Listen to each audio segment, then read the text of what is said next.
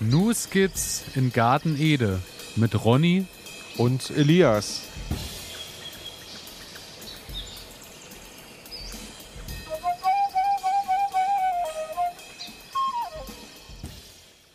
Herzlich willkommen, meine Damen und Herren. Herzlich willkommen zu einer weiteren Folge New Skits in Garten Ede. Wir brauchen uns nicht vorstellen, denn äh, das hat das Intro bereits für uns getan. Ein großartiger neuer Jingle von Elias. Ähm, also ich staune jedes Mal. Toll. Und ähm, ja, wir, wir sitzen zusammen. Man erkennt es vielleicht auch an der Tip-Top-Tonqualität. Ja, heute. Wir haben uns heute tatsächlich endlich nochmal getroffen und sitzen zusammen an einem Tisch. Wir haben das letzte, also einfach nochmal die letzte Zeit genutzt, um, ähm, bevor dann quasi eventuelle Ausgangsbeschränkungen kommen oder, oder, oder der Reiseradius eingeschränkt wird, wir dachten uns, heute gilt es nochmal und wir setzen uns nochmal zusammen und ähm, ich bin total froh, wieder mal hier bei dir im, im Tonstudio sein zu dürfen. Ja, es ähm, freut mich auch, dich mal wieder als Gast hier äh, begrüßen zu dürfen und äh, Sie natürlich auch äh, da draußen an den äh, Podcast-Endgeräten. Und als erstes natürlich bleibt uns natürlich auch noch äh, ein frohes neues Jahr zu wünschen, denn das ist Stimmt. die erste Folge im neuen Jahr, Folge 21 heute. Und ähm, ja, die Frage an dich: Bist du gut gestartet ins neue Jahr? ich bin gut gestartet. Ganz entspannt, ganz ruhig. Ähm, war, also ich muss dir sagen, die Weihnachtszeit war ganz gut für mich. Ähm, man musste nicht so von einem zum anderen rennen, sondern es war eher im kleinen Kreis und beschaulicher, als, als es sonst immer die Jahre ist. Ich weiß nicht, wie geht's dir? Ja, bei mir soweit auch alles gut. Es war, äh, waren entspannte Tage und äh, ich bin jetzt auch immer noch so voll in meinen Neujahrsvorsätzen. Äh, Alles, was ich mir so für den, auch fürs Gartenleben schon vorgenommen habe. Ähm, ich bin gerade mittendrin. Mal sehen, wie lange es noch andauert. Man kennt es ja. Meistens ist Mitte Januar dann es Schluss. Ab, ja, ja. Aber äh, ich komme da auch später noch dazu. Ich habe mir da jetzt noch so ein paar äh, Projekte überlegt, was ich noch so umsetzen will in diesem Jahr, aber dazu später mehr. Wow, also richtig eine Liste angefangen mit, ich bin gespannt. So äh, ungefähr, was heißt Liste, aber es gibt immer so ein großes Projekt, äh, was ich mir so immer im Jahr so vornehme und äh, ja, da habe ich quasi also, jetzt. Finde ich, find ich eine gute Sache. Ich, ich muss ja sagen, ich habe jetzt äh, gleich irgendwie nach Silvester dachte ich mir, neues Jahr, neues Glück, ich freue mich total. Ähm, wenn der Frühling jetzt wieder kommt und ja, wir einfach wieder draußen loslegen können, ähm, unsere Kategorien endlich wieder sich mehr oder weniger von alleine füllen, weil wir so viele Fehler machen, beziehungsweise so viele neue Entdeckungen machen oder so viele neue Erfahrungen machen, die wir dann mit euch teilen wollen, ähm, dass man sich irgendwie gar nichts mehr zusammensuchen muss, sondern es passiert dann einfach wieder und ich, da freue ich mich einfach drauf, ähm, jetzt wieder im Garten sein zu können oder bald wieder im Garten sein zu können. Jetzt ist es ein bisschen verfrüht. Genau. Ähm, Im Garten liegt Schnee, der Teich ist zugefroren, ist nicht viel los. Ich habe tatsächlich aber noch, bevor äh, das große Schneegestöber kam, äh, nochmal schnell ein bisschen umgegraben die Zeit habe ich noch genutzt, weil es war so schön nass, dass äh, Grasnarbe und so ganz einfach abzutragen waren. Ah, du hast den Garten erweitert ein bisschen? Ja, genau. Ich habe quasi mein Blumenbeet mal auf genau die äh, 1 Meter mal 6 Meter oder was es sind schon mal ausgehoben, dass ich da schon mal ein bisschen vorbereitet Na. bin, dass ich dann aussehen kann.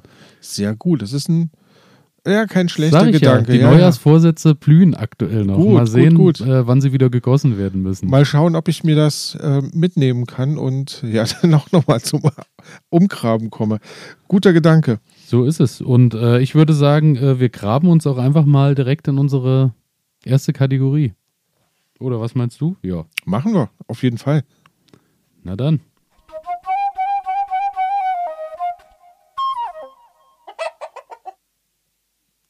Pflanze der Stunde habe ich als erstes Die Pflanze der äh, Stunde. wie immer auf dem Zettel stehen. Und ja, ich würde sagen, ähm, heute bist du mal wieder dran. Heute ich bin ich mal wieder mal. dran. Ja. Ähm, eine Sache haben wir noch vergessen. Ich glaube, das sollten wir am Anfang immer mal machen. Ähm, einige äh, Produkte, die wir hier besprechen, ähm, die werden uns zur Verfügung gestellt. Ähm, zum Beispiel von der Firma Culinaris. Und aus diesem Grund sind wir darauf, äh, also sind wir einfach verpflichtet, darauf hinzuweisen, dass an einigen Stellen ähm, ja Werbung dieses Format unterstützt. Ähm, genau. Damit sind wir den formalen Kriterien erstmal ähm, jetzt, ja, haben wir jetzt erstmal entsprochen. Und jetzt kommt es zur Pflanze der Stunde. Und ich muss sagen, ich habe mich heute gar nicht um eine Pflanze gekümmert, sondern ich habe mich so um ein, eine Gattung gekümmert. Ähm, Gemüse. Äh, Gemüse, genau. Es wird eine lange Sendung. Es wird eine lange Sendung zum Thema Gemüse. Nein, ich habe mich um den Salat bemüht. Salat, Pflücksalat, Schnittsalat ähm, und so weiter und so fort.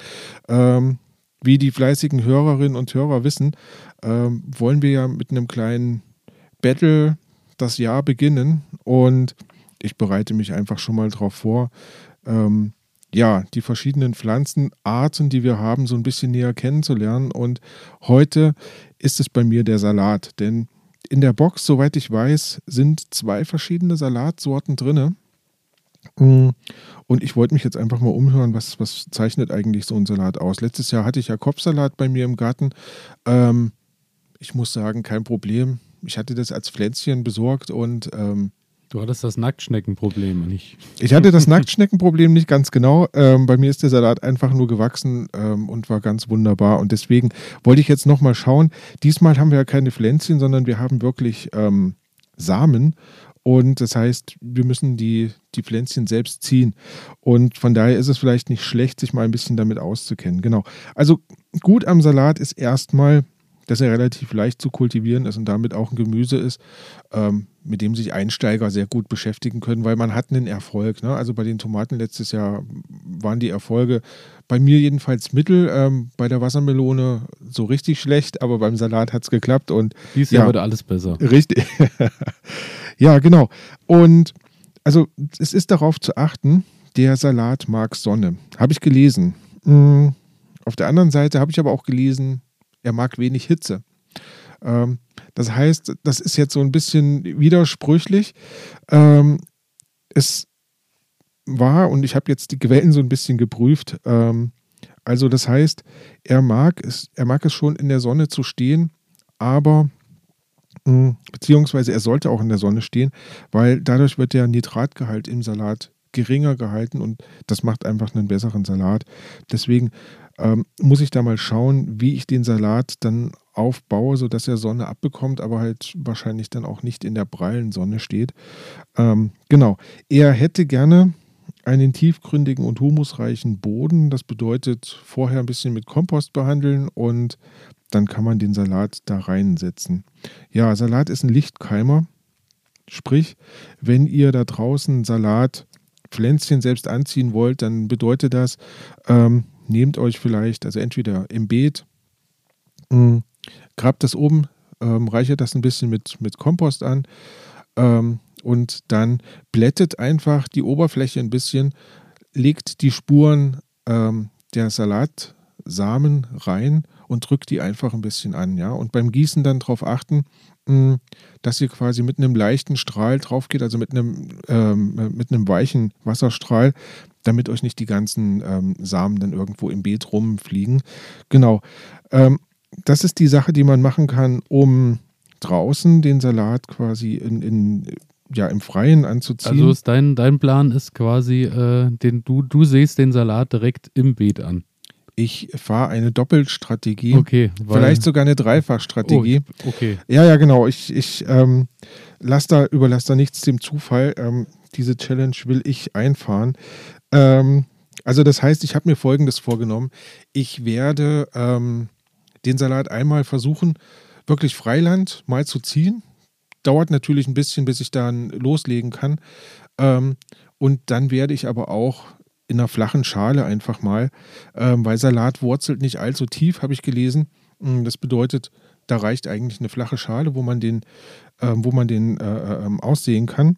Ja, und dann werde ich den pikieren, wenn die Pflänzchen ein bisschen größer sind und werde ähm, versuchen, einige dann ins Beet zu setzen, also nach draußen.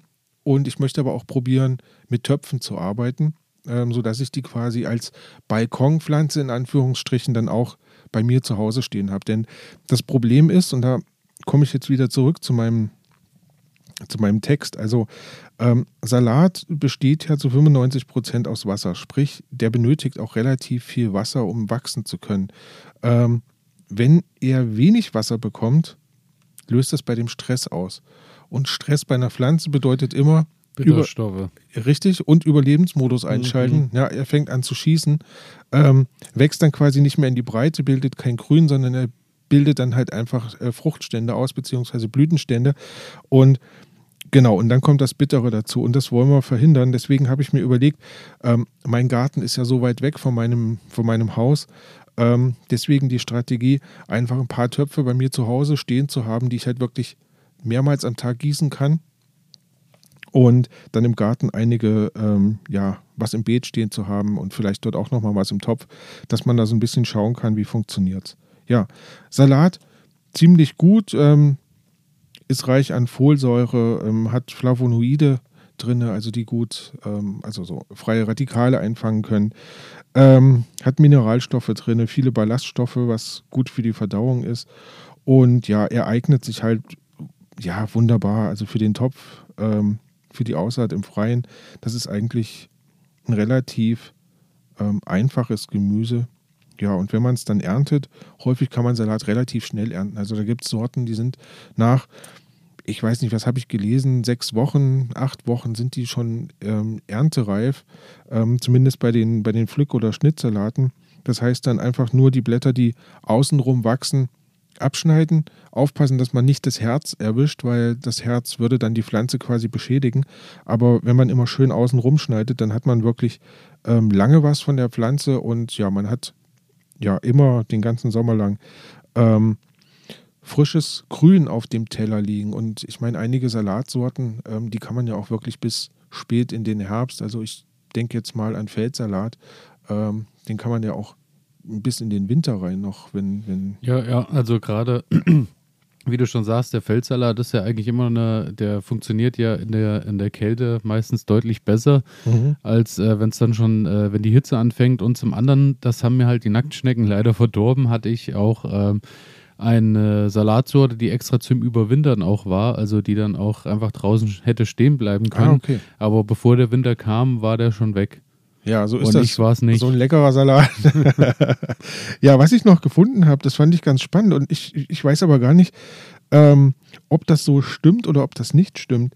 Ähm, Salat, so Kopf- und Pflücksalate, ähm, des, die soll es erst 100 Jahre in Europa geben. Ne? Also ähm, ob das jetzt richtig ist, weiß ich nicht, weil Salat an sich, ähm, also wenn man mal schaut, Brennnessel, Löwenzahn, diese ganzen Sorten, die man da als Salatpflanze verarbeiten kann, die gibt es natürlich schon, ja, sehr, sehr viel länger. Ja, ja. Aber ich könnte mir vorstellen, gerade diese feinen Salate, ähm, wie so ein Kopfsalat oder sowas, ähm, dass die erst so alt sind. Aber ähm, wer da draußen von euch mehr Ahnung hat als ich mit meinem ähm, ja, geprüften Halbwissen, der oder die kann ja einfach mal schreiben. Äh, wir sind da immer sehr dankbar.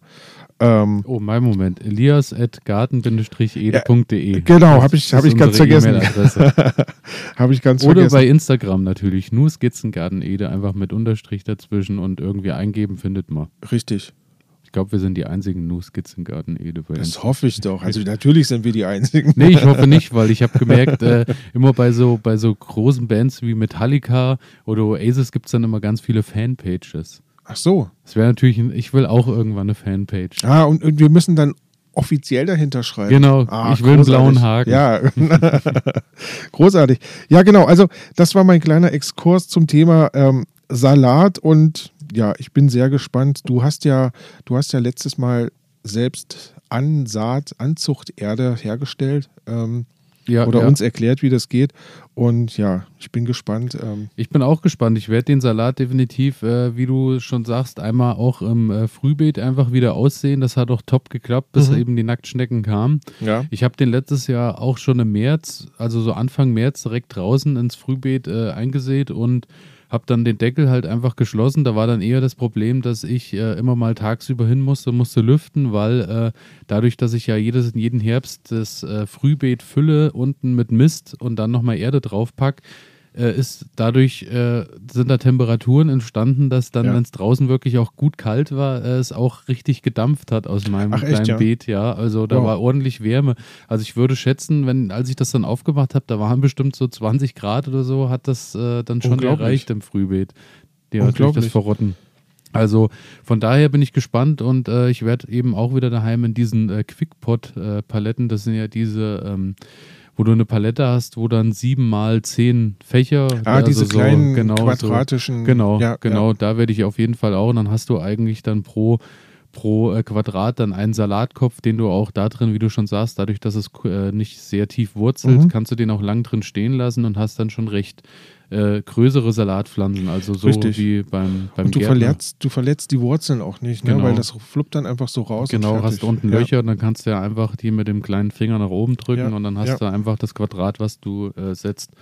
Genau, aber dazu äh, denke ich, lohnt es sich dann auch äh, hier dran zu bleiben, weil ich denke, in den nächsten Wochen sicher auch unsere große Anzuchtfolge äh, kommen wird, weil es, es, es muss losgehen. Also, ne? Genau, ich Ende, bin schon ganz Ende Januar, ganz Anfang heiß. Februar starten wir für gewöhnlich mit der mit der Pflanzsaison beziehungsweise mit der Aussaat. So ist es, so ist es. Und, und ja, jetzt bin ich erstmal gespannt was denn bei dir die Pflanze der Stunde ist. Ja, wo wir beim Thema Aussaat sind, habe ich schon mal so ein bisschen geguckt, was denn jetzt so im Januar schon auch an der Reihe wäre, ähm, wo man mhm. so ein bisschen mal starten kann, weil äh, mir juckt es in den Fingern, wie euch da draußen wahrscheinlich auch. Ja. Und ähm, ja, ich habe mich dann für die Chili entschieden, weil äh, die Chili-Pflanzen, äh, wie wir ja mitbekommen haben, dadurch, dass wir äh, doch recht in Stocken kamen, weil wir bei manchen Sachen auch etwas zu spät dran waren. Ja. Du hast ja dann doch auch Chili-Pflanzen, die irgendwie 200 Tage brauchen, bis sie anfangen wirklich zu tragen. Ja. Und ähm, da musst du natürlich früh anfangen, weil wenn du da im April startest, äh, wird es draußen, es hat der Frost die Pflanze schon eingeholt, bevor du was erntest. Richtig.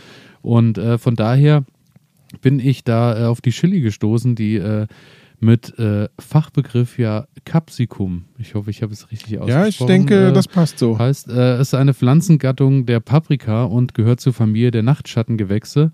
Äh, man unterscheidet fünf große verschiedene Arten, in der, zu der schätzungsweise 2500 bis 3000 Chilisorten gehören. Das also, ist unglaublich, ne, was da ist der helle Wahnsinn, gezüchtet wurde. Zumal ja. da ja von, von mild bis äh, es reißt dir alles irgendwie aus deinem Körper ja, raus, äh, ja. irgendwie alles da ist. Ja. Also und äh, stammen aus dem mexikanischen Raum wohl. Äh, so wird es geschätzt, dass dort die ersten Chilis angebaut wurden und daher natürlich in der Regel äh, überaus bedacht auf Wärme und Sonne. Mhm. Natürlich steht mhm. ja dann außer Frage. Heller und sonniger und luftiger Platz ist da natürlich dann das A und O. pH-Wert sollte neutral bis leicht sauer sein, wobei ich da sagen muss, ähm, ich pflanze äh, die Chili-Pflanzen da, wo ich sie gerade pflanze. Ohne äh, pH-Wertmessung pH-Wertmessung. Äh, ich habe einmal irgendwann letzt, oder vor zwei Jahren, als ich angefangen habe, mal, weil ich gelesen habe, man sollte mal so eine pH-Probe machen vom Boden, Echt? was da das so, funktioniert. Ja? Das war auch nicht teuer, das kannst du dir bestellen. Da kriegst du dann so, hast so ein Reagenzgläschen, wo du okay. ein bisschen Erde reinmachst, so eine Tablette, schüttelst das ein bisschen mit Wasser und dann äh, färbt sich das Ganze dann je nachdem. Und das war dann irgendwie so leicht bläulich, bei dem dann stand, ja, haut hin, du musst jetzt nicht anfangen, musst kalken oder musst äh, okay. äh, irgendwas anderes betreiben. Das war vom Boden her alles wunderbar.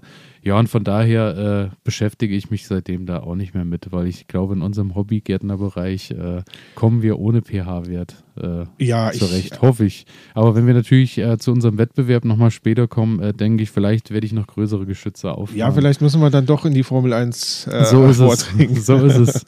ähm, was immer ganz gut ist natürlich, die Pflänzchen haben natürlich ordentlich Hunger, daher Hornspäne und Kompost natürlich äh, sind schon mal ganz gute Sachen, dass die Pflänzchen wachsen, genauso wie, äh, dass du irgendeinen Langzeitdünger mit drin hast, der immer mal was abgibt. Mhm. Bei mir ist es so, dass ich äh, das Ganze für draußen halt wieder gemacht habe, indem ich mir die, den Pferdemist und so geholt habe. Den habe ich im Herbst äh, mhm. mit äh, untergegraben und da kommen dann die Tomaten und Chilipflanzen und Co. drauf. Damit bin ich eigentlich letztes Jahr gut gefahren.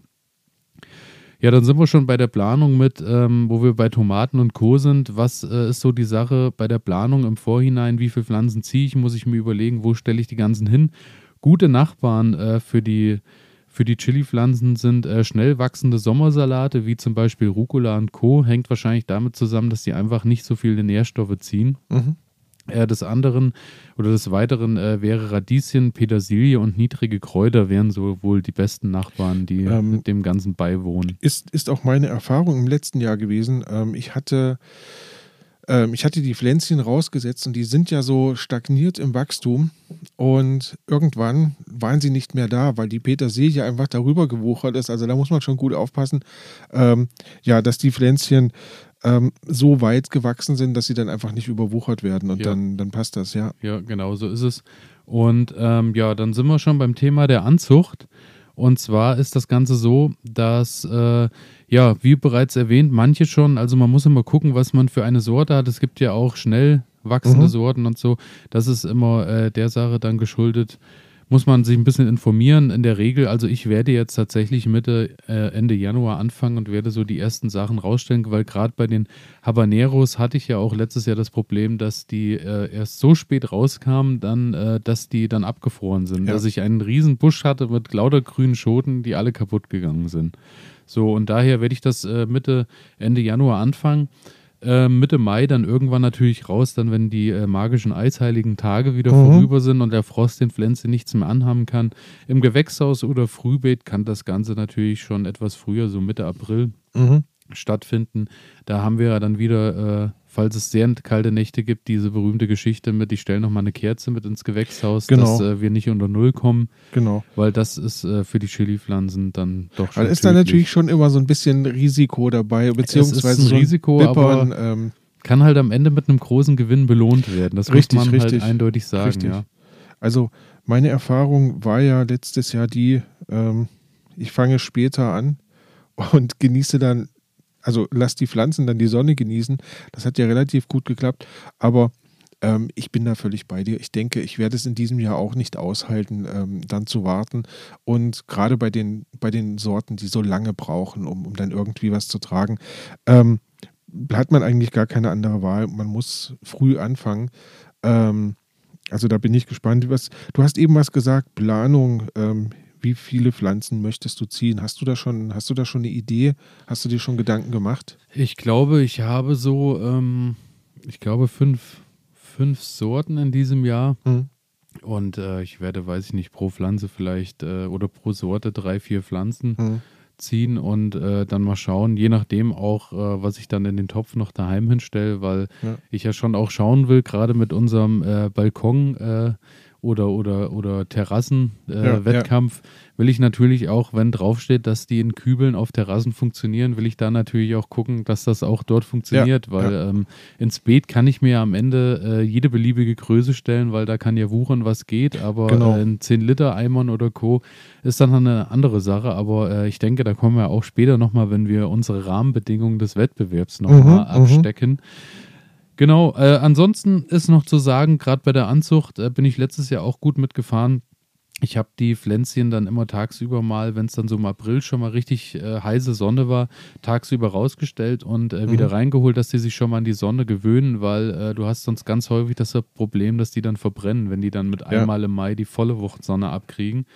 Und ähm, ja, bei der Aussaat ist es so, Manche machen das, ich mache es nicht. Es gibt so ja immer diesen Tipp mit äh, Samen vorher in handwarmes Wasser einlegen, dass sie besser keimen oder in Kamille einlegen, dass äh, auch irgendwelche Krankheitserreger noch absterben und so. Okay. Äh, Habe ich bisher noch nie gemacht. Es hat bisher auch immer so funktioniert. Ich werde die ähm, äh, Samen einfach wieder, wie du es auch beim Salat gesagt hast, ein bisschen äh, in diesen, ich mache das wieder in den Paletten, einfach die Erde ein bisschen andrücken, mhm. Samen drauf und dann nochmal ein bisschen Erde oben drüber, sind ja auch Dunkelkeimer, also ja, ein bisschen mit Erde bedecken. Ja. Und äh, dann bei 20 Grad äh, ist so die, der Schnitt, die diese auf jeden Fall brauchen, dass sie keimen. Danach kann die Temperatur wieder ein bisschen runtergehen, aber erstmal zum Keimen sind 20 Grad dann so schon von Vorteil, dass äh, die Pflänzchen dann erstmal ihren Kopf rausstrecken aus der Erde. Genau, da bietet sich natürlich dann, äh, ich habe dann für die Paletten auch ähm, so ein, so ein, äh, also so ein Deckel, also so ein Glasdeckel, dass du quasi wie ein mhm. Mini-Gewächshaus hast, genau. dass da ein bisschen Temperatur ist, so dass du das immer noch mal kurz hochhebst zum Lüften und äh, ja. Ich hatte das letztes Jahr so, so Richtung Heizung gestellt und das war also gefühlt nach vier, fünf Tagen ähm, haben schon die ersten Chilis die Köpfchen rausgesteckt. Also das war wirklich unglaublich, ähm, was man da für eine Beschleunigung bekommen kann, wenn man, wenn man da mit so einer Art Gewächshaus arbeitet. Ähm, ja, kann, genau. ich, kann ich nur bestätigen. Ja, und dann äh, eben wie gehabt, also wie es meistens ist, auch bei den Tomaten und so, wenn sich dann so, so langsam das zweite Blattpaar zeigt, dann fange ich halt an und pikiere die Pflänzchen oder setze die in Töpfe. Mhm. Ich habe äh, letztes Jahr dann ähm, die nochmal in so, ich glaube, 11 mal 11 Töpfchen waren das nochmal umgepflanzt, dass mhm. die nochmal drinnen auf der äh, Fensterbank noch ein bisschen groß werden können und dann halt äh, im Mai dann halt raus, entweder in große Kübel oder eben in die Erde. Genau.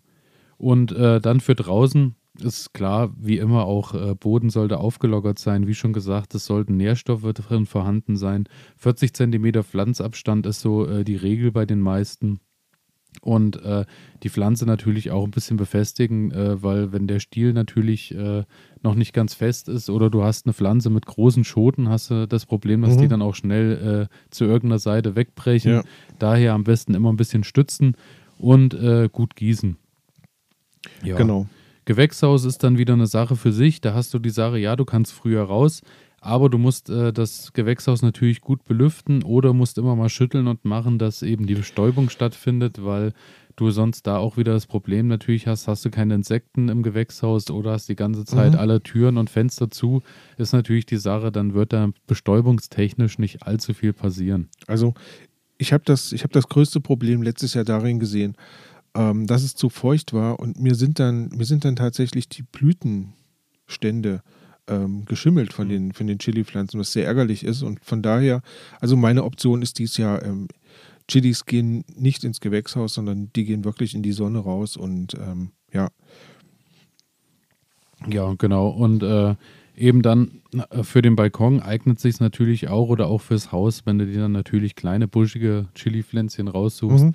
ist oftmals auch wird sieht man häufig so äh, auch als Zier-Chili verkauft, äh, wenn du so kleine Büsche hast, die dann so äh, nach oben hin die die Schoten ja, strecken. Ja eben so, so eher in diese Arten, aber dann kannst du das auch problemlos für dich so für den Privathaushalt auf der Fensterbank oder auf dem Balkon ziehen, ohne dass das Ganze viel Platz wegnimmt. Mhm. Und wir wissen ja alle, wie es bei allen Pflanzen ist. Äh, selbst gezogen schmeckt natürlich immer mit Abstand am besten. Viel besser, auf jeden Fall. genau. Und äh, ja, draußen dann darauf achten, die Pflanzen haben immer Durst, sowieso. Die Pflanzen haben immer Hunger. Die Pflanzen freuen sich, wenn nach ihnen geschaut wird. Und ähm, auch wie bei den Tomaten und Co., wenn die ersten Blütenknospen erscheinen, lohnt es sich am Anfang immer, äh, sich den Schritt zu wagen und äh, die ersten Blütenknospen erst nochmal äh, abzuknicken, sodass die Pflanze nochmal bemüht ist, weitere Blüten im Anschluss äh, deutlich mehr zu bilden und äh, breiter zu werden und sich nicht ausruht auf den ersten Blüten da muss man natürlich dann denken, also ich traue es mich oft nicht, weil ich mich immer freue, dass endlich die ersten Blüten da sind und so dann habe ich so viel Respekt davor, dass ich die auch nicht einfach so abbrechen kann. Aber äh, es soll sich schon lohnen. Ich werde das dieses Jahr auch mal probieren. Ich denke, dadurch, dass ich auch so viele Pflanzen dann hoffentlich haben werde, werde ich auch einfach mal die Vergleiche ziehen und werde hier mal was abbrechen und da ja, was dran hängen lassen und schauen, ob das am Ende wirklich, äh, ob sich diese fünf Schoten dann wirklich bemerkbar machen ja, oder eben nicht. Ich denke, das ist eine gute Strategie. Also ich glaube, wenn du, wenn du solche Pflanzen hast, ich, ich, bin ich mir jetzt nicht ganz im Klaren drüber, aber wenn du so eine Paprikapflanze hast, die wenig Schoten hat, also insgesamt schon wenig Schoten austrägt, ähm, dann ist es natürlich übel, wenn ich dann da irgendwie eine abbreche, ähm, tut mir dann irgendwie im Herz weh. Aber ähm, wenn du jetzt wie bei der sibirischen Paprika, also bei dieser Chili, ähm, die mindestens 50, 60, 70 ähm, Früchte trägt. Äh, ob da jetzt einer weg ist oder nicht, das spielt keine Rolle. Ne? Also da, ähm, genau, ich bin, ich bin da auch sehr gespannt ähm, und ja, mit vielen Pflanzen, das lässt sich halt leicht experimentieren dann. Genau, klar. genau so ist es. Und äh, wo sich auch äh, mit experimentieren lässt am Ende ist ähm, auch die Schärfe der Chili weil äh, da natürlich klar der Reifegrad eine ganz große Rolle spielt. Ich meine, man kennt das bei äh, Grün, Gelb und äh, Rot, dass natürlich Rot dann äh, die ausgereifte Schärfe in sich trägt. Lässt man aber die Roten dann zu lange hängen, verlieren sie auch wieder an Schärfe. Also da muss man schon äh, so den richtigen Grad erwischen, den man sich wünscht. Ansonsten hatten wir letztes Jahr auch schon mal das Ganze äh, als wir mal kurz über die Chili gesprochen haben, dass auch das Wässern äh, da eine große Rolle spielt, weil ähm, wenn man die Pflanze dann zum Schluss hin, kurz vor der Ernte, nicht mehr ganz so viel wässert und die Pflanze mehr kämpfen muss und auch in diesen bisschen Angriffsmodus geht, weil sie natürlich überleben will, mhm. hat die Pflanze natürlich auch gleich äh, deutlich mehr Schärfe wieder gebildet, dass sie sich natürlich probiert zu schützen dadurch. Mhm. Mhm. Und ähm, ja, genau. Und daher äh, schauen, dass man da zum Ende hin ein bisschen das Wässern einstellt, dass die, wenn man die Chili natürlich deutlich schärfer haben will, und in der Regel ist ja, wer Chilis züchtet, mag auch, äh, dass mag es auch, auch brennt auf der Zunge. genau. Und ähm, ja, daher auch da die Sache, die Pflanze wird dann unter Stress gesetzt. Und anders als bei deinem Salat, ist es eben so, dass hier dann der Stress von Vorteil ist und das, was wir uns ja, eigentlich das, wünschen. Ja, ja, Genau. Ähm, ansonsten, ähm, was äh, so eine Sache ist, die erforscht wird, wurde oder die in Frage steht, ist, äh, manche berufen sich darauf, verschiedenste Chili-Pflanzen äh, in Nachbarschaft reinzustellen. Soll okay. den Effekt haben, dass die Pflanzen in Konkurrenz miteinander gehen und dadurch tatsächlich im Konkurrenzkampf ähm, mehr äh, Nährstoff und Wasser zu sich nehmen, weil sie natürlich äh, Angst haben, dass andere Pflanzen der Gattung ihnen das wegnehmen und dadurch äh, die Pflanzen besser wachsen und äh, mehr in die Blüte gehen, weil natürlich jede Pflanze für sich das Optimum rausholen will. Okay. Ist tatsächlich eine Sache, die äh, erforscht wird, dass äh, du über einen Gegenspieler die Pflanze schärfer kriegen sollst oder beziehungsweise auch ertragreicher. Also klingt erstmal nicht unlogisch, würde ich sagen. Ähm, und dadurch, dass, dass du ja kontrollieren kannst, dass wirklich dann auch zu jeder Pflanze genügend ähm, Nährstoffe kommen, spielt es dann rein technisch für dich keine Rolle. Ähm, die Pflanze wird nur einfach größer und ja, so klingt, es, so klingt plausibel. Und äh, wo das, mit was das wohl auch gut funktioniert, ist, äh, Gras wäre wohl auch, also normales Wiesengras mhm. wäre wohl auch ein perfekter Gegenspieler für die Pflanze und würde die Schärfe auch erhöhen. Einfach nur, weil äh, die wohl die identischen Nährstoffe auch ziehen gegenseitig und dadurch, äh, dass je mehr Gras um die Pflanze wächst, äh, die Pflanze auch mehr gefördert wird, um äh, mehr Schärfe zu bilden. Also ich habe schon immer gesagt, lass das Unkraut stehen. Einfach ne? wachsen also, lassen, so ist es. Großartig. Ähm, also genau solche Sachen will ich viel öfter von dir hören. Ähm, das beruhigt mich, das beruhigt mich unglaublich. Ähm, da, ja, das macht Spaß zu hören. genau. genau so ist es. Ja, und ähm, das war so viel zu meinem Thema, zu meinem Thema der äh, Chili-Pflanze und ja, ich denke, wir werden da auf jeden Fall auch noch, ähm, wenn wir dann über die Anzucht sprechen und so ein bisschen ähm, das vorstellen, was wir hier so alles geplant haben, werden wir euch auch nochmal genau im Detail erzählen, welche Chili-Pflanzen äh, wir da im Aufgebot haben, welche Tomatenpflanzen wir irgendwo im Aufgebot haben. Und ja, da kommen wir dann später zu. Und ich würde sagen, äh, wir kommen jetzt dann erstmal zu unserer nächsten Kategorie, würde ich sagen. Soll ich den Jingle abspielen? Unbedingt. Ich äh, lege die Platte auf und äh, dann kann es schon losgehen.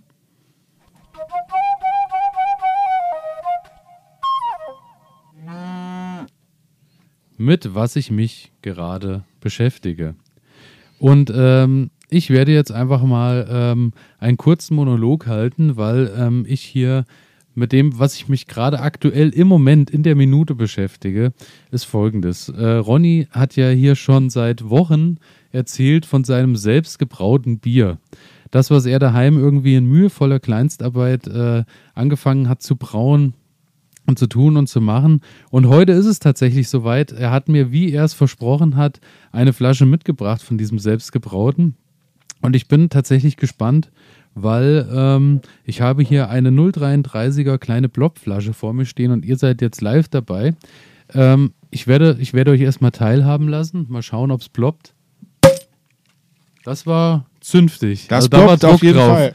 So, du kannst mir noch mal kurz sagen, was wir in dieser Flasche haben? Also wir haben in dieser Flasche ein weihnachtliches Oatmeal Stout Bier. Ähm, das heißt, ich habe da ähm, fünf, ja, ich glaube, es sind fünf verschiedene ähm, Getreidesorten, die drin sind. Pass auf, es blubbert schon heraus. Ähm, fünf verschiedene Getreidesorten, die drin sind. Unter anderem, das zeichnet ja dieses Oatmeal Stout aus, ähm, sind da auch Haferflocken mit drin. Ähm, und die sollen ja so ein cremiges Mundgefühl hervorrufen. Ähm, ich muss sagen, das cremige Mundgefühl ist mir noch nicht ganz gelungen, finde ich. Ähm, aber wenn wir das Bier jetzt nicht durch die Flasche anschauen würden, sondern wenn wir das Bier in einem Glas ansehen würden, dann ist das tiefschwarz. Also dunkler als eine Cola, würde ich sagen. Ähm, und dadurch, dass es nicht gefiltert ist, ist es halt auch so trüb, ne, so ein bisschen. Ähm, vom Geschmack her, das kannst du ja jetzt vielleicht mal beschreiben. Also erstmal vom Geruch her tatsächlich was komplett anderes als äh, ein Pilz. Es ist, ähm, es hat irgendwie ein bisschen fruchtigere Noten. So vom Geschmack her schmeckt man schon, wie du sagst, es ist ein sehr dunkles Bier. Ja. Es schmeckt, ähm, es schmeckt deutlich, ähm, also es ist sättigender, also so wie man das Ja. bei Schwarzbier oft kennt, dass man äh, sofort so ein Sättigungsgefühl hat, wie man das Ja. beim Guinness und so ja auch kennt. Genau. Und ähm, es ist recht herb, muss Mhm. ich sagen. Es ist ordentlich herb. Ja. Und ähm, es schmeckt, also wie so, es malzig, malzig nicht, aber es geht schon mehr, wie du schon sagst, in so, in so eine getreidigere, also in so eine. Also ich finde, ähm, es, ist, es ist relativ nah am Guinness. Ich weiß nicht, wer von euch Guinness trinkt.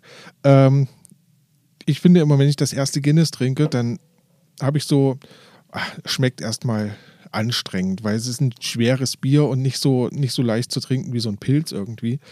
Ähm, wenn man dann aber erst ein Guinness getrunken hat, dann macht es plötzlich Spaß. Ähm, und dann trinkt man gerne auch noch ein Guinness.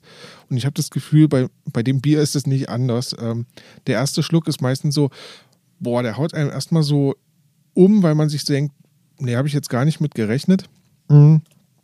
Wenn man, wenn man die Flasche dann getrunken hat, dann könnte man sich auch noch eine zweite aufmachen. Ähm, aber leider, ich habe das Gefühl, es ist noch nicht ganz rund. Ähm, es, ist, es ist irgendwie so vom, vom, vom Geschmack noch nicht ganz ausgewogen irgendwie. Es geht, es geht sehr stark in so eine bittere Richtung, aber es müsste noch ein runderes Mundgefühl irgendwie geben. Ja. Ähm, Carbonisierung ist, ist gut gelungen. Also das heißt, wir haben schöne Schaumkrone da und wir haben ähm, auch vom, von der Farbe her, die ist mir gut gelungen. Also ich wollte halt ein sehr, sehr schwarzes Bier haben. Das ist mir auch ganz gut gelungen. Aber dieses sämige Mundgefühl, ne, das, da muss ich noch ein bisschen dran arbeiten. Mm, Also ich muss sagen, äh, ich, ich wünsche mir gerade nicht so viel zum Abendbrot gegessen zu haben, weil das ist wirklich, also es füllt nochmal ganz gut den Mhm, Magen gerade. Also wirklich, äh, Ein Bier ist aber- auch eine Mahlzeit. ja, ne? wirklich angenehm genau. vom Geschmack her, aber äh, ja, eben deutlich, wie du schon sagst, in diese Guinness-Richtung. Ja. Ja, schön, vielen Dank. Genau, also ähm, was auch nicht so richtig rauskommt, ich denke, das ist auch beim nächsten Mal. Ähm, ich habe ja so ein bisschen Zimt und ein bisschen Nelken mit reingemacht, um so ein bisschen diesen weihnachtlichen Touch zu kriegen. Ähm, Das war vom Geruch her, äh, ja, war es deutlich da. Was erkennbar, aber vom, Geschmack her würde ich ne? jetzt den Zimt nicht rausschmecken. Genau. Für Nelke vielleicht einen, einen minimalen Ja. Anteil, aber Genau. Und das ist halt jetzt der Punkt, wo ich dann einfach noch ein bisschen nachjustieren muss ne? und mal schauen muss, was, was kann ich da jetzt noch verändern. Aber ähm, ich sag mal so, für das erste Bier, ähm, was so mein Rezept war, beziehungsweise so Abwandlungen aus verschiedenen Pro äh, Rezepten, die da so im Internet rumgeistern. Ähm, ja, es ist erstmal ein Bier rausgekommen, was man trinken kann. Ähm, man wird nicht blind davon, das ist auch schon mal ganz gut. Und von daher. Ähm, und ja. ähm, wie viel Prozent Alkohol schätzungsweise? Das kann ich gar nicht sagen. Also ich denke, ähm, viel mehr als sechs dürfte es nicht haben, weil Okay. meistens stirbt dann die Hefe ab. Ne? Ähm, bin mir aber nicht ganz sicher, weil wenn man, wenn man es jetzt so trinkt, ähm, habe ich das Gefühl, da passiert was, was eigentlich für einen höheren Alkoholgehalt sprechen könnte, aber ich denke, ich denke maximal 6% Okay, mehr, mehr wird okay. nicht da sein, ja. Ich habe es leider nicht gemessen, ich habe kein, kein ähm, Alkoholmessgerät. Ähm, Aber sehr lecker, ja. vielen Dank. Vielen Dank dafür, äh, dass du mir hier das äh, mitgebracht hast. Ja, heute, sehr gerne, dass natürlich. Wir, wenn wir uns schon mal wiedersehen. Ich werde das jetzt hier auch äh, genüsslich weiter trinken während der Sendung. Und äh, wir waren beim Thema, mit was ich mich gerade beschäftige. Mhm. Eine Sache, mit der ich mich gerade beschäftige, ist tatsächlich immer noch die Kartoffelplanung und äh, die Beetgröße. Ui. Hatten wir zu Beginn schon mal. Ja. Ähm, und ähm, letztes Jahr hatte ich ja das äh, zehn, das zehn äh, Tomatensorten äh, äh, den zehn Tomatensorten Wettkampf. Ja. Und äh, ja, ich werde jetzt in diesem Jahr einfach außerhalb von meinem Garten nochmal äh, irgendwie so eine Zehn Kartoffelsorten. zehn anbauen. Kartoffelsorten auf Wow. äh, irgendwie 10 mal 7 Meter oder sowas, dass jede ihre 70 Zentimeter oder was pro Reihe hat. Und dann werde ich, habe ich mir da jetzt da von, von sehr früh, von der sechs Wochen Kartoffel tatsächlich, die äh, Wow. äh, recht zügig unterwegs sein soll, bis eben wieder zur Jelly, die auch äh, 180 Tage mal gerne in Ja, Kauf nimmt. Ähm, werde ich mir einfach mal durch die Reihe was äh, pflanzen und werde natürlich dann hier äh, berichten, was welche Sorte wieder gebracht hat und wo die Reise hingeht. Definitiv aber wieder im Einkaufskorb dabei äh, als Legekartoffeln war natürlich die Larat, die Linzer Delikatesse und die Jelly, wie, wie immer. Aber da sind noch schöne Sachen. Ich habe diesmal auch mal so die Golden Wonder, eine, eine Kartoffel, die, äh, wo die Schale wirklich Gold schimmert. Auch tatsächlich Aha. soll auch eine sehr alte Sorte sein.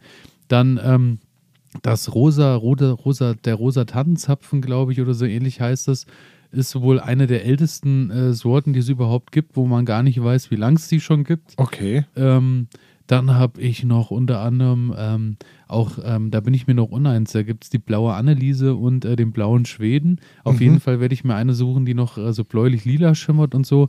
Ähm, das wird nochmal Aber dann immer von der, Fa äh, von der Schale her, ja? Gen nee, auch äh, die tatsächlich auch, Kartoffel vom sind- Fleisch. Ah ja, also okay. die sind wirklich vom Fleisch dann auch so. Und ähm, ja, ich bin gespannt. Das ist so, äh, damit beschäftige ich mich gerade, aber ich glaube, da machen wir dann auch einfach nochmal eine schöne Kartoffelsendung. Ja, ich glaube, das müssen Form. wir, ja.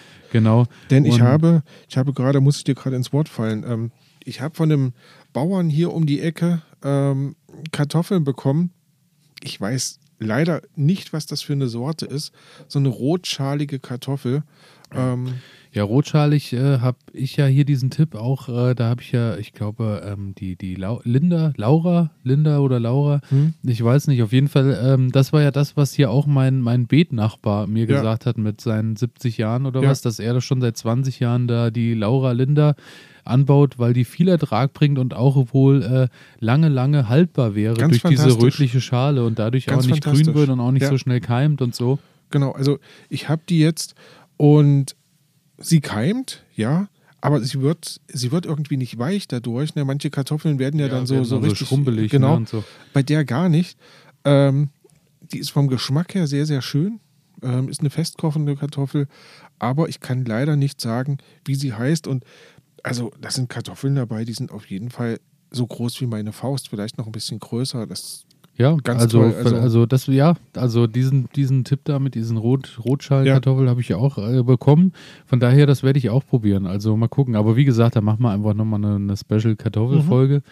Und äh, zum anderen, mit was ich mich gerade beschäftige, da sind wir wieder bei den äh, Neujahrsvorsätzen, Mhm. über die wir schon sprachen. Und zwar habe ich ja so ein Nebengebäude, wo früher mein Opa da irgendwie seine Schweine drin hatte, im Schweinestall und so und Co. Und ich habe jetzt tatsächlich die Woche schon mal angefangen. Das war so ein Raum, der ehemalige Stall, wo quasi, wie man es kennt, alles, was Vogelkäfige über Misch Betonmischmaschinen, Ja. über äh, Pflanzkübel, also wo so alles dann reinkam, was irgendwo anders keinen keinen So Platz gefunden hat. irgendwie eine große. Genau, und Mhm. äh, da habe ich jetzt schon mal angefangen und habe diese Woche alles leergeräumt und werde jetzt äh, dann am Wochenende, denke ich, äh, mich mal auseinandersetzen und werde den, den Putz schon mal von den Wänden klopfen und so und werde mir da so ein bisschen meinen meinen Gartenraum einrichten, so dass ich da quasi mit ordentlich Regalsystemen so ein bisschen mal äh, von Erde über, über Kübel, über den ganzen Anpflanzkram und so alles ein bisschen schön sortiert habe. Und natürlich das A und O, ein kleines Öfchen. So und eine auch Art eine Sitzgelegenheit. Ja. Genau, Ja, und nicht äh, ein schönes, wo man auch ein bisschen sitzen kann und dann sich auch über den Winter dann, wenn man schon mal vom Garten träumt, auch einfach mal ein bisschen Holz anlegt und vielleicht auch schon mal mit dem Nachbarn bespricht äh, bei einem Bier, äh, was, Klingt- was man so alles mal vernünftig. nächstes Jahr in den Garten setzen kann. So, das ist so mit dem, mit dem ich mich gerade beschäftige und das habe ich jetzt, der Raum, der war jetzt irgendwie, weiß ich nicht, jetzt bin ich seit äh, sechs Jahren, sieben Jahren, habe ich jetzt das Nebengebäude mit dabei und äh, habe mich, das, das ist so eine Sache, das schiebt man immer so vor sich her, Mhm. wenn man solche Abstellrumpelkammern hat. Und äh, da habe ich angefangen und werde dann auch irgendwie mal, wenn ich den Putz dann runtergeklopft habe, einfach nur um mal das Mauerwerk und so zu zeigen, weil das ist natürlich, äh, das war Stall, wurde das billigste vom billigsten, was noch da war, verwendet, so damals. Ja, bestimmt ähm, Klinker, oder? Ja, mal gucken, was ich so. Ich weiß noch gar nicht, was passiert. Ich habe, äh, werde dann irgendwie immer mal Bilder auf unseren Instagram-Kanal mal reinpacken und Bin das, gespannt, was passiert. Ja. Das, was ich da auch vorhab, äh, habe ich mich im Haus nie getraut. Hatte ich immer zum Glück äh, meinen Vater, der Mauer gelernt hat, was Verputzen und so anging traurig habe ich mich hier drin nie dran getraut beim Schweinestall. Jetzt denke ich mir, kommt es nicht drauf an. Da werde ich mir jetzt auch mal, äh, werde ich auch mal meine ersten Wände verputzen und so. Na. Also ich bin, äh, ich bin heiß wie Frittenfett. Ich, ich sehe schon, ich, ich bin schon. heiß. Also. Ich werde, ich werde berichten, wenn der erste Putz wieder von den Wänden fällt, werdet ihr auch live dabei sein. ähm, ja, das, das, das klingt schon mal gut. Also so viel habe ich jetzt gar nicht zu bieten, muss ich sagen. Also mit was ich mich gerade beschäftige. Ich habe zu Weihnachten mh, hm, kamen zwei Bücher zu mir ins Haus geflattert. Und zum einen, also ist das gar kein Buch, sondern eher ein Katalog, aber dadurch, dass der doch relativ umfangreich ist, ähm, habe ich den heute einfach mal mitgebracht. Und zwar habe ich ja letztes Jahr, das, ähm, darüber haben wir ja schon gesprochen, hatte ich ja letztes Jahr bei der Firma Dreschflegel äh, mein Saatgut bestellt. Mhm war damit ganz zufrieden und ja, jetzt kurz vor Weihnachten kam der neue Katalog ins Haus geflattert. Ähm, was ich ganz gut finde, ist jetzt kein Vierfarbkatalog, sondern wirklich einfach nur schwarzer Druck. Ähm, immer mal ein paar schöne, ähm, ja, so gezeichnete Pflanzen mit drinne und eine wirklich große Auswahl an verschiedenen ähm, Pflanzensorten. Und da bin ich einfach gerade dabei und stöber so ein bisschen durch und überlege mir, was könnte ich mir da noch in den Garten reinpacken und bin jetzt beispielsweise noch auf Koriander gestoßen. Ich mag Koriander total gerne. Ähm, ja, ist so eine, eine Frage der Dosis. So. Ist eine absolut eine Frage der Dosis.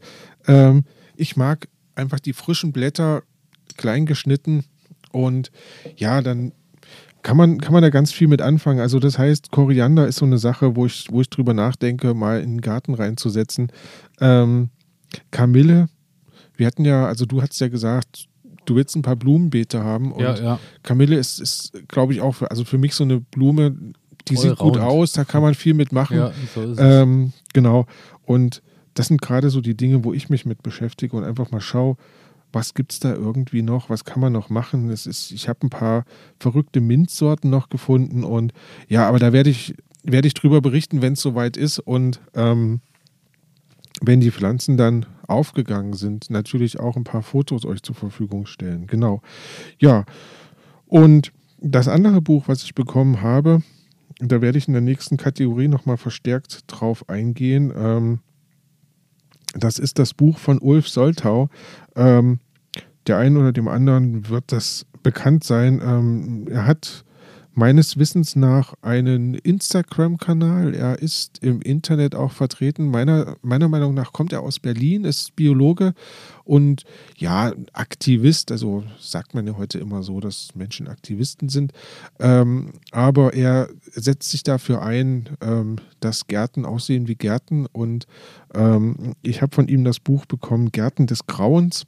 Und ja, da drin schmöker ich gerade immer und also, ähm, schockiere ähm, mich und also die, die, da sind Bilder dabei. Äh, es ist ganz schwer in Worte zu fassen, was man äh, da zu sehen bekommt. Also Deswegen wir werden gleich nochmal äh, drauf ja, eingehen. Ja, genau. Also ich werde auch, ich, ich lege jetzt schon jedem äh, oder jeder da draußen ans Herz, äh, einfach äh, mal bei Instagram Gärten des Grauens nachzuschauen und dort sich mal die Bilder anzugucken, weil da hat man schon mal einen guten Einblick, wo die Reise hingeht ganz und was genau. es da so alles gibt, weil da sind Sachen dabei, äh, das habe ich mir nicht zu träumen gewagt. So was, was sich Leute einfallen lassen, um daheim sich ihren Garten zu verschönern. Ja, also genau. sensationell. Genau. Und ich habe das Buch dabei ähm, und werde nachher einfach ein paar Bildbeschreibungen mal vornehmen. Das ist natürlich immer schwierig, hier über den ähm, über das Medium Podcast darüber zu sprechen, aber ich habe so ein, zwei Bilder, die ich einfach so schön finde, dass, dass ich die mal vorstellen möchte. Ähm, genau.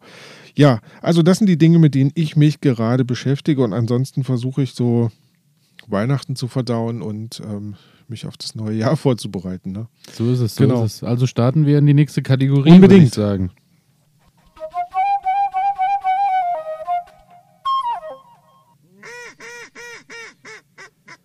Was ich gelernt habe, habe ich äh, auf meinem Zettel stehen.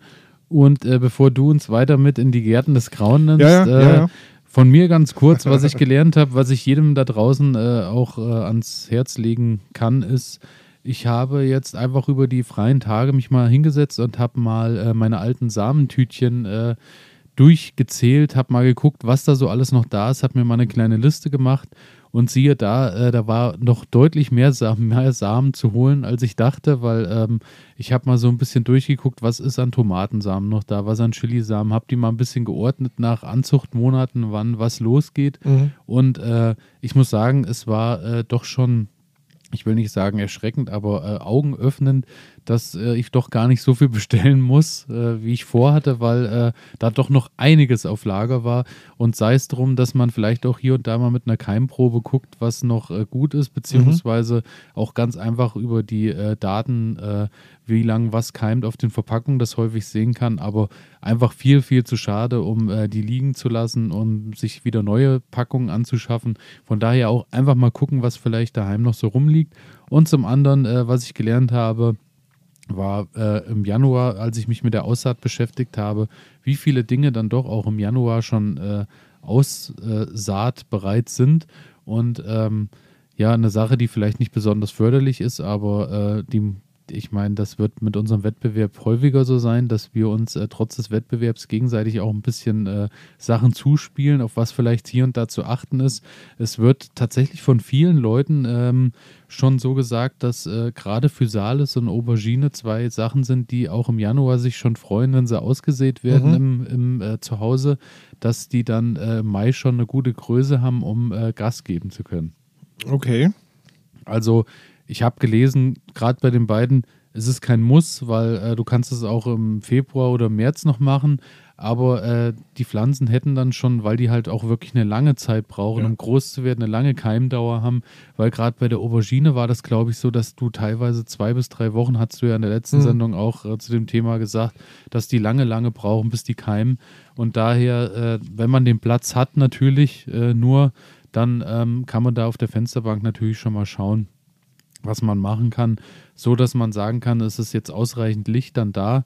Äh, vielleicht nicht übertrieben viel Wärme, weil dauerhaft bei 25 Grad äh, Zimmertemperatur hat die Pflanze dann auch nicht viel von, weil dann fängt sie an und spargelt, weil natürlich viel zu wenig Licht da ist für, mhm. die, äh, für, für die Wärme, die dazu beigesteuert wird. Daher so ein Wintergarten oder so, der äh, quasi sich, äh, der wenig beheizt ist, ähm, ist dafür natürlich dann optimal. Aber ähm, da muss man schauen, wie viel Platz man hat. Von daher, ähm, ich werde mich da mal noch ein bisschen mit auseinandersetzen, was ich da so jetzt starten werde. Finde ich gut. Äh, ja, genau. Das mhm. war das, was ich so gelernt habe. Und äh, ja, nun mhm. das Wort an dich.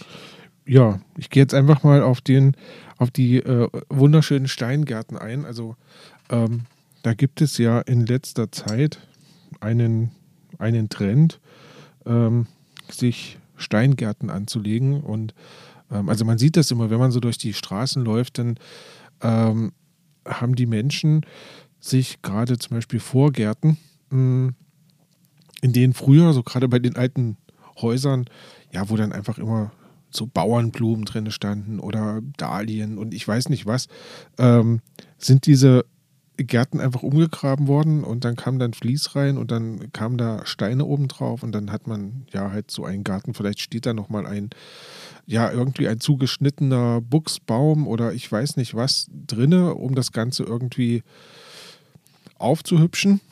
Und ja, dann hat man quasi so einen Steingarten. Das Spannende ist, wenn man sich mal mit diesen Steingärten beschäftigt, dann stößt man drauf, dass wir hier eigentlich gar nicht von Steingärten reden sollten, weil Steingärten als solches gibt es schon sehr, sehr lange. Ähm, und Steingärten sind eigentlich Gärten, ähm, in denen versucht wird, mit Steinen Vegetation nachzubilden, die es hier nicht gibt. Also das bedeutet zum Beispiel, man, man bildet eine ähm, alpine Vegetation nach oder man bildet quasi eine, eine trockene Vegetation nach. Ja? Ähm, und dann zielen aber die Steine nicht darauf ab, selbst hübsch zu sein, sondern es zielt darauf ab, einen Lebensraum zu schaffen für bestimmte Pflanzenarten, die eigentlich hier nicht wachsen können. Ja? Ähm, das ist ein Steingarten. Ähm, und über was wir eigentlich reden, also diese Gärten des Grauens, das sind wohl sogenannte Schottergärten.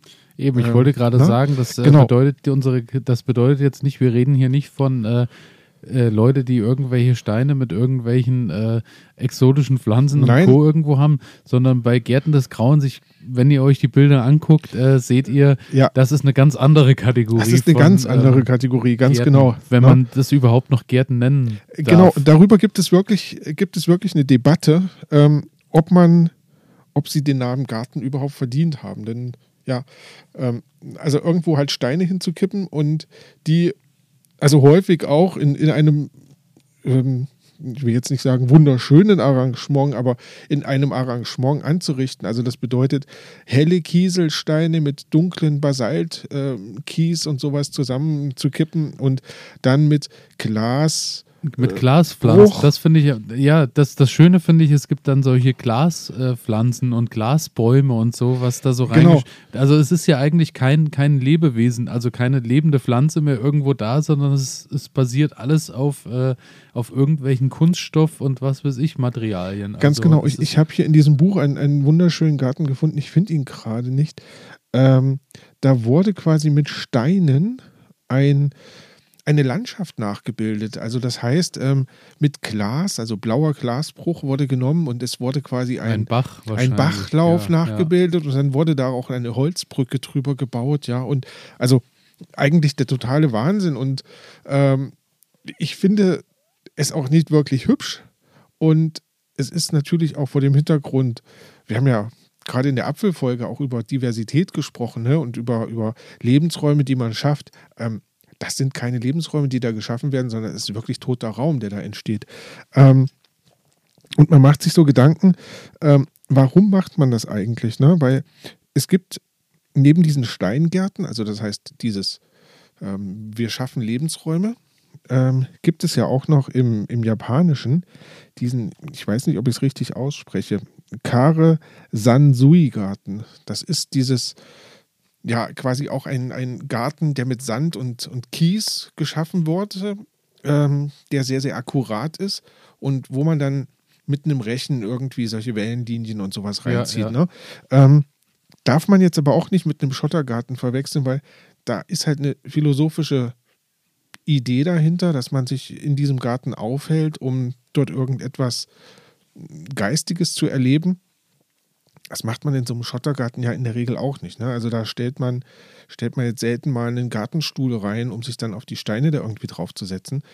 Ähm, genau, also da, da muss man nochmal die Unterscheidung bringen. Und ja, warum macht man das? Also die Idee ist häufig bei den Besitzern dieser Gärten, ähm, man möchte quasi einen Garten schaffen, der wenig Arbeit macht. Ne? Also ich, ich lege da eine Fließbett rein und dann kommt der Schotter drauf und dann kann quasi durch dieses Fließbett nichts mehr durchwachsen. Ja? Ähm, ich habe wenig Arbeit, ich habe gleichzeitig einen ordentlich aussehenden Garten. Also so ist ja immer so ein Schönheitsideal, über das man sich streiten kann. Und es gab wohl eine Umfrage, und da hat man die Eigentümer mal gefragt, ob die diese Gärten jetzt eigentlich schön finden. Und ähm, viele dieser Eigentümer haben gesagt, die finden das eigentlich überhaupt nicht schön. Sie machen das nur, weil sie Angst haben, äh, wenn sie ihren normalen Garten nicht pflegen würden, dann würden sich die Nachbarn drüber aufregen.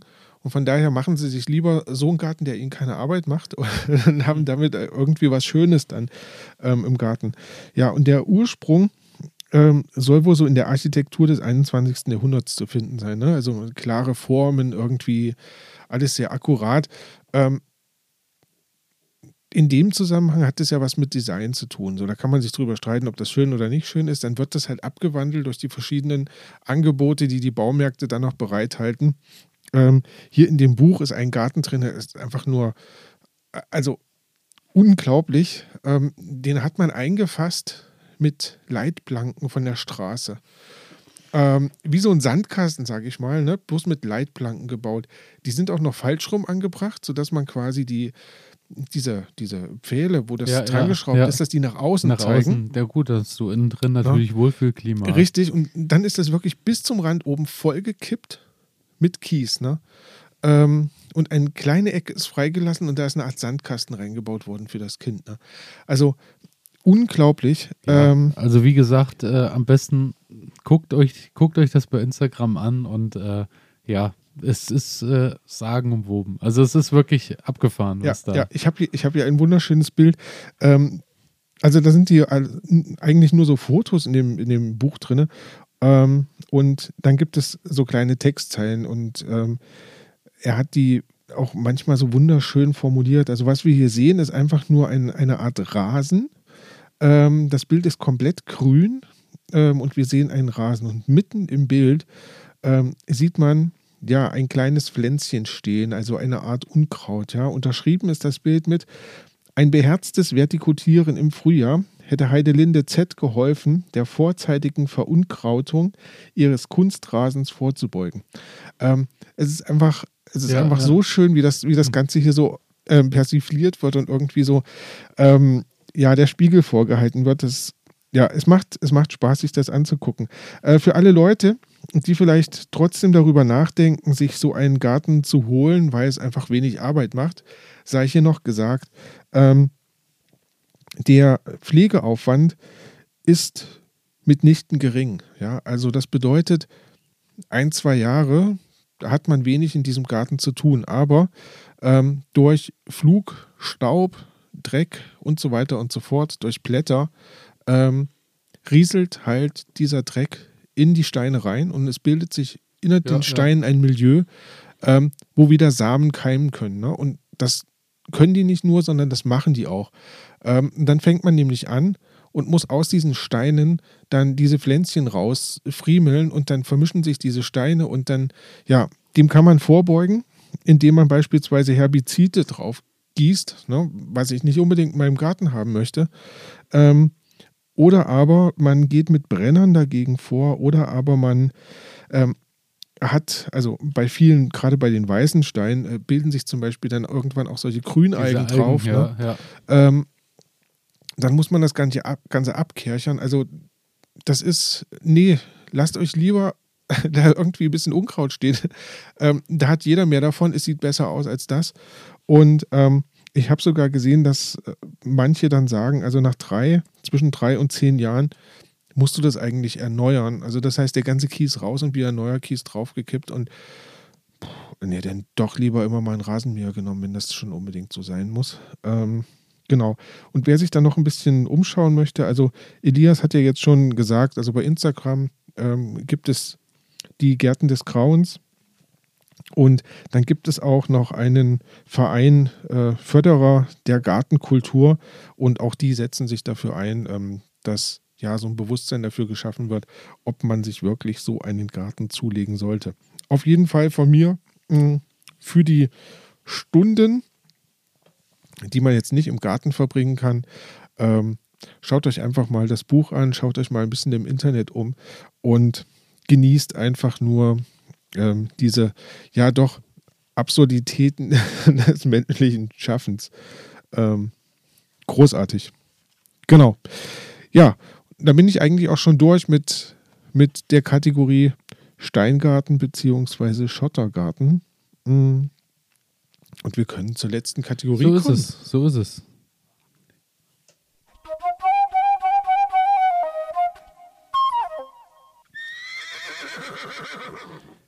Ja, ähm, viele werden sich jetzt fragen, Moment, ähm, ist das denn jetzt die letzte Kategorie, die, äh, weil Fehler des Monats hat ja gar nicht stattgefunden.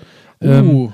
Ich muss sagen, äh, ich glaube, wir haben uns heute vor der Sendung darauf geeinigt, dass äh, wir das erstmal kurzzeitig auf Eis legen, weil äh, da wir beide nichts draußen machen, äh, ist aktuell Fehler ja. des Monats so ein bisschen weg vom Fenster in zwei Wochen habe ich vielleicht wieder viele Fehler des Monats, weil vielleicht beim Putz abklopfen vielleicht auch eine Wand eingestürzt ist im Schweinestall. Dann habe ich vielleicht auch wieder einen Fehler.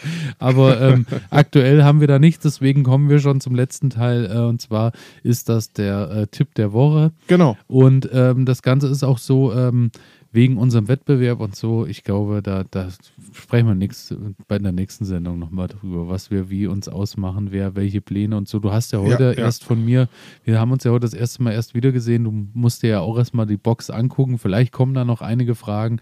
Ich habe auch wirklich äh, aus der Box kein Saatgut getauscht und habe dir schlechtes Saatgut ah, reingelegt oder nur Unkrautsamen äh, mit reingepackt in deine Tüten. Du wirst da wirklich noch reich beschenkt werden ich, ich, bin, ich bin sehr gespannt darauf. Also es ist auf jeden Fall ähm, eine unerschöpfliche Bandbreite. Also zehn pflanzen. Da bin ich sehr gespannt drauf, was da, was dabei entsteht, ganz genau.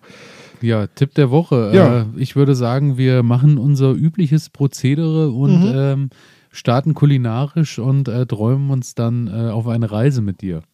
So machen wir es. Tipp der Woche von mir heute ganz schnell, aber dafür ganz effektiv ist die gute alte Aioli. Mm. Ich liebe Aioli über alles, passt zu fast jedem Gericht und äh, ist auch immer bei allen Gästen und so, die vorbeischauen, immer ein sehr, sehr heiß geliebtes äh, Söschen, was äh, gereicht wird. Und zwar gibt es da ja die zwei Varianten. Klassisch eigentlich ist es ja eine Mayonnaise, daher mit Eigelb und Mhm. äh, Öl zubereitet. Ich muss sagen, mittlerweile, da äh, in manchen Bereichen darf man ja nicht so viel mit rohen Eiern arbeiten Ja. und so. Deswegen habe ich dann angefangen zu schauen, was es da für Alternativen gibt. Und siehe da, ähm, es gibt eine vegane Variante, die tatsächlich äh, sogar von Leuten, die äh, definitiv eher zum, zum starken Fleischkonsum Ja. äh, gehören, ähm, haben mir dann aber gesagt, dass die die sogar noch besser finden als die mit Ei im Vergleich. Und zwar ist es so, dass du äh, 100 Milliliter äh, Milch nimmst. Kannst Mhm. du dann natürlich, ich nehme äh, Vollmilch, also das muss Vollmilch sein, das gleich vorweg, weil wenn du 1,5er Fettmilch nimmst, bindet sich das mit dem Öl nicht. Ja, ja. Du brauchst mindestens diese 3% Fettgehalt in der Milch. Oder du nimmst eben Sojamilch, das wäre dann die äh, vegane Variante dazu. Quasi 100 Milliliter einfach in so einen Zylinder, Töpfchen äh, packen, dann da äh, zwei Zehen Knoblauch rein. Mhm. Dann fängst du erstmal an und pürierst das. Hast dann quasi Knoblauchmilch. Nimmst einen Mm. Pürierstab, machst da schön ein bisschen, lässt das Ding durchrauschen, das schäumt dann so ein bisschen. Und dann machst du da äh, so 250 bis 300 Milliliter Öl in den Zylinder mit rein. Dann merkst du schon, das mischt sich nicht, weil die Milch bleibt unten Mhm, und das mhm. Öl geht oben drauf. Ähm, Rapsöl eigentlich am besten. Olivenöl würde ich nicht nehmen, hat zu viel Eigengeschmack, Ja, ja. raubt zu viel, macht dann viel kaputt. Daher Rapsöl ist da eher so meine Empfehlung. Und dann nimmst du einfach den Pürierstab, setzt den unten auf den Boden, startest die Maschine und ziehst das Ganze langsam in kreisenden Bewegungen nach oben. Und du wirst sehen, es verwandelt sich in äh, weißes Gold, in schöne, dicke Mayonnaise. ähm, und wenn du das dann nach oben gezogen hast, tauchst du es auch nicht mehr ein, weil dann zerstörst du unter Umständen die Bindung und es wird flüssig. Okay. Deswegen einfach nur langsam in kreisenden Bewegungen nach oben ziehen und irgendwann kommst du oben an, ziehst raus. Ist gut. Salz, Pfeffer drauf, ganz wichtig. Zitronensaft ist das A und O bei der ganzen Sache und ein Schuss Weißweinessig und schon bist du fertig. Harmoniert wunderbar mit sämtlichen Gerichten. Ich esse es am liebsten zu Pizza, liebe ich über alles. Mhm. Und ähm, es gibt natürlich, was häufig passiert ist, ähm, dass du, ähm, dass es sich nicht bindet und es bleibt einfach komplett flüssig. Ja. Also das Öl verschwindet und es bleibt einfach wie Wasser, wie weißes Wasser. Ähm, Fehlerquelle Nummer eins, wie gesagt, falsche Milch. Fettgehalt muss stimmen. Mhm. Zweite Fehlerquelle ist, äh, kalte Milch zu nehmen. Es muss alles Zimmertemperatur haben, alle Okay. Bestandteile. Ansonsten bindet es auch nicht. Und dann sollte eigentlich der ganzen Aioli-Geschichte nicht zum Wege stehen. Und da reichen mir zwei Knoblauchzehen aus. Reicht aus, wenn du die pürierst, die haben, äh, wenn du Knoblauch pürierst, äh, das Haben gibt richtig Dunst. Okay. Ähm, wenn dir das nicht reicht, kannst du natürlich auch mehr reinpacken, aber ich muss sagen, so mit zweien, da hast du dann schon, bist du schon auf einem Level, wo du, der, der Knoblauch mag, äh, wird die Aioli lieben, aber hat Okay. auch am nächsten Tag noch was davon. Ah ja, okay. Gut, nee, dann reicht's auf jeden Ja, Fall. ja. Genau, das war mein Tipp der Woche. Ja, sehr schön. Ähm, klingt lecker. Werde ich ausprobieren. Ähm, das weiße Hüftgold. Ja, großartig. Ähm, wir fahren heute, wie könnte es anders sein, nach Schweden. Aber diesmal fahren wir nicht an die äh, Westküste, sondern wir fahren heute mal so ein bisschen Richtung Osten und zwar bis nach Smallland.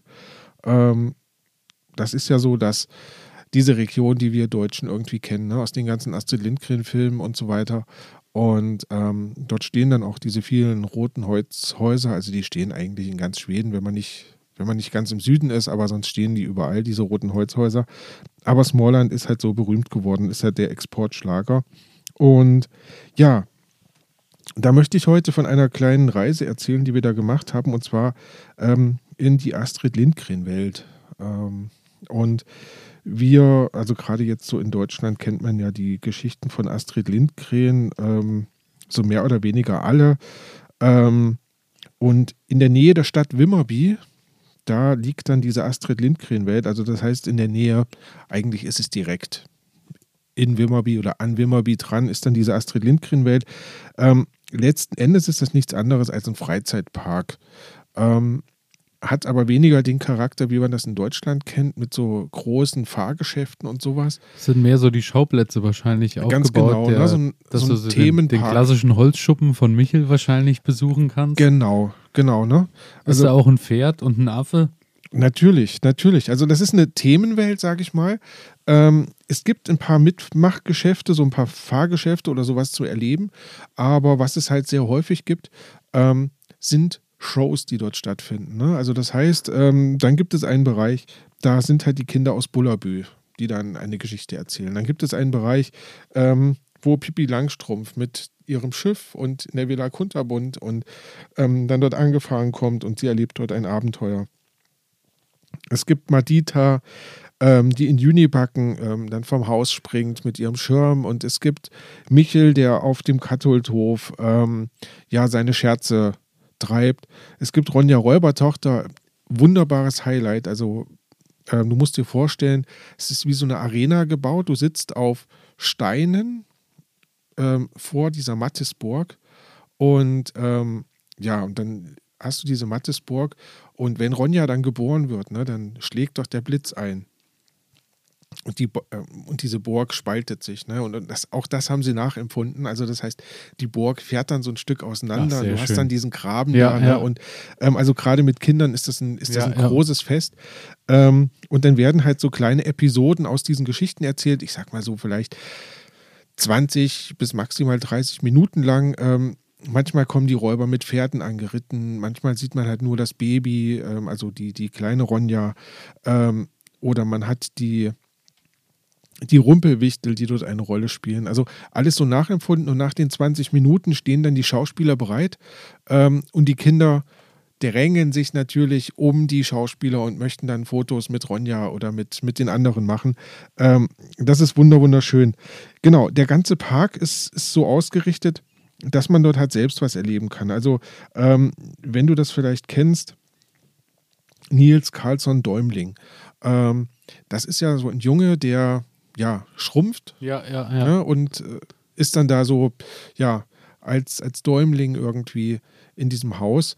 Und dort ist ein Haus gebaut worden, beziehungsweise ein Zimmer gebaut worden, in dem riesengroße Stühle Okay. stehen. Ne? Und Ja, du ja. bist dann, Sehr also die schön. Kinder können dann ähm, auf Schränke draufklettern ne? oder können auf so einen Sekretär draufklettern, ähm, können unter ein Bett krabbeln und durch ein Mauseloch durchkriechen und sowas äh, und leben dann quasi in der Wand. Und also ganz, ganz herrlich. Und ähm, ich weiß nicht, kennst du das noch aus deiner Kindheit? Äh, man hat ja manchmal solche Spiele gehabt, ähm, wir dürfen jetzt nicht den Boden berühren. Ne? Das, das gibt es auch bei den Kindern aus Bullabü. Ähm, sie kommen aus der Schule nach Hause gelaufen Der Boden ist Lava. Genau, ja, ne? Ja. Der Boden ist Lava, ganz genau. Und das ist dort auch aufgebaut. Unendlich lang. Ähm, und man muss sich dann da über verschiedenste äh, Sachen und ähm, ich kann schön. dir sagen, es ist nicht nur, dass die Kinder dort spielen, sondern es ist auch, dass die ich habe jetzt schon, Erwachsenen. Es, ja, ja, es macht total Fets, da mitzumachen. Und das Schöne ist, ähm, du brauchst dich auch nicht zu genieren, sondern das ganze Ding ist voller Erwachsener. Es macht überhaupt kein Problem. sehr mehr. Und schön. du läufst da äh, mit deinen Kindern durch und es macht einfach unglaublich viel Spaß. Ähm, ja, du kannst dort noch Heuspringen machen und so weiter und so fort. Ähm, eine ganz gute Geschichte. So, und wenn man den Tag dann rum hat, ähm, dann ist man eigentlich geschafft und man hat keine Zeit mehr. Also im günstigsten Fall ähm, nehmt euch ein Zimmer in Wimmerby und bleibt dort eine Nacht und am nächsten Tag, weil ihr seid ja jetzt einmal in der Region, am nächsten Tag ähm, besucht ihr vielleicht das Astrid Lindgren Haus. Das ist dort und ist so eine Art Museum. Da kann man so ein bisschen durch den Garten und durch das Haus durchlaufen. Ähm, und dann setzt ihr euch in das Auto und ihr fahrt nach Kathult. Ja? Das heißt, unweit von Wimmerby steht der Kathuldhof. Ähm, der heißt nicht Kathult, sondern, oder das heißt, der Hof heißt schon Kathult, aber der liegt nicht bei Lönneberger, ne, wie man das in dem Film immer, sondern der liegt bei Güberrütt. Ähm, und Güberrütt, wenn ihr das eingebt, dann findet ihr quasi auch diesen Hof. Und ja, und dann könnt ihr zu dem Original-Schauplatz fahren, wo quasi Michel aus Lönneberger gedreht wurde. Ihr könnt leider nicht in das Haus gehen, weil das wird immer noch bewohnt, aber Ihr könnt in Michels Schuppen gehen, ähm, ihr könnt in das Haus von Alfred gehen und ihr könnt natürlich auch am Gattertor stehen und könnt das auf und zu machen und so. Ja, also ähm, das ist schon mal so ein Highlight. Schöne Sache, ja. Da habe ich jetzt schon Bock drauf. Hoffentlich Ja. darf man im Sommer. Ja, unbedingt. reisen. Also kann ich nur, kann ich nur empfehlen. So. Und dann ist der Tag noch nicht vorbei. Dann schnappt ihr euch das Auto. Also ich sag mal, vielleicht für den Hof braucht man so, weiß ich nicht, zwei Stunden, zweieinhalb Stunden. Dann hat man eigentlich alles gesehen. Ist ja jetzt auch nicht so ein Riesenhof. Ähm, und dann schnappt ihr das Auto und ihr fahrt weiter nach ähm, Seewestorp. Seewestorp, ähm, so heißt der Ortschaft im Original. Also so werdet ihr in, in der Karte finden. Aber wenn ihr dort seid, werdet ihr feststellen, das ist nicht Seewestorp, sondern das ist Bullerbü. Ja? Da stehen okay. genau diese drei Höfe. Ähm, aus dem, ich glaube, aus dem mittleren kommt Astrid Lindgrens Vater. Ähm, das heißt, Bullerbü ist quasi von Astrid Lindgrens Eltern bewohnt worden. Und ähm, auch diese Höfe werden immer noch bewohnt. Und es ist, also wir hatten einen wunderschönen sonnigen Tag. Ähm, wer mal schauen will, ähm, nuskizz.de, ähm, da habe ich ein paar Fotos bereitgestellt zu, diesem, zu dieser Reise. Ähm, ja, und dann sieht man einfach diese drei Höfe, Nordhof, Südhof und Mittelhof und kann sich dort ähm, ja einfach nochmal Bullerbü durch den Kopf gehen lassen. So. Und auch da verbringt man vielleicht zweieinhalb, drei Stunden. Auch da können die Kinder ähm, in einen Limonadenbaum, und da steht so ein alter Baum, der ist innen drin hohl, da kann man reinkrabbeln Mhm, und mhm. Ja, ne? sehr schön. Genau, und dann gibt es halt so eine Scheune, da ist Heu, ich weiß nicht, kennst du das noch von früher, so wenn, wenn frisch Heu gemacht wurde, dann so quasi aus der Scheune so oben raus in das Heu reinspringen. Äh, kann man dort machen, ist ganz, ganz simpel, aber Kindern macht es unglaublich Ja. viel Spaß. Ähm, so, und wenn ihr dann euren Kindern noch einen großen Gefallen tun wollt, dann fahrt ihr nach Marianne Lund. Na, Marianne Lund kennt man ja auch, da ist der Arzt, ähm, wo Michels Eltern immer hinfahren äh, wenn er zum Beispiel die Suppenschüssel auf dem Kopf hat. Und also es muss dort auch noch dieses Haus geben, wo der Arzt, äh, also diese Szene gedreht wurde. War für uns aber uninteressant, ähm, wo wir hingefahren sind. Ähm, es gibt dort eine, eine ähm, Süßigkeitenfabrik, ja, und ähm, dort gibt es diese berühmten Brustkaramellen zu kaufen, die die Kinder aus Bullerbü ihren Mhm, Großvater mitbringen. Ähm, genau, und das ist wunderschön. Also du, du kriegst dann so eine kleine ähm, Glas. äh, äh, Verpackung ne? und da steht dann drauf, der Doktor aus Marianne Lund empfiehlt Brustkaramellen und einfach nur großartig. Also kauft ihr euren Kindern noch so eine schöne Packung Brustkaramellen. Ähm, ja, und dann habt ihr zwei, glaube ich, unvergessliche und wunderschöne Tage gehabt ähm, im schönen Smallland in Wimmerby. Genau, Ja, klingt traumhaft schön. das war mein Reisetipp für Wirklich? diese Woche. Sehr schön. Und jetzt wünsche ich uns allen, dass wir im Sommer wieder ganz fleißig ähm, zum Beispiel nach Schweden fahren können. So ist es. Das Ja. wünschen wir uns alle Genau. und äh, drücken uns gegenseitig fest die Daumen. Unbedingt. Und äh, wir danken fürs Zuhören und äh, hoffen, ihr drückt uns vielleicht auch einen Daumen nach oben äh, bei diversen Portalen und äh, bewertet schön. uns oder bewertet uns mit fünf Sternen oder was auch immer oder drückt abonnieren und lauter so ein Kram. Guckt bei Instagram mal vorbei und äh, Ja, wir und freuen empfehlt uns uns weiter, über also, jede klar. E-Mail elias.garten-ede.de und äh, ja, freuen uns, wenn ihr auch äh, wieder in zwei Wochen einschaltet. Genau. Und ja, vielen Dank fürs Zuhören, einen äh, guten Start ins neue Jahr und äh, wir hören uns. Ja, auf ein tolles Gartenjahr. So ist es. Bis bald. Bis bald. Ciao. Ciao.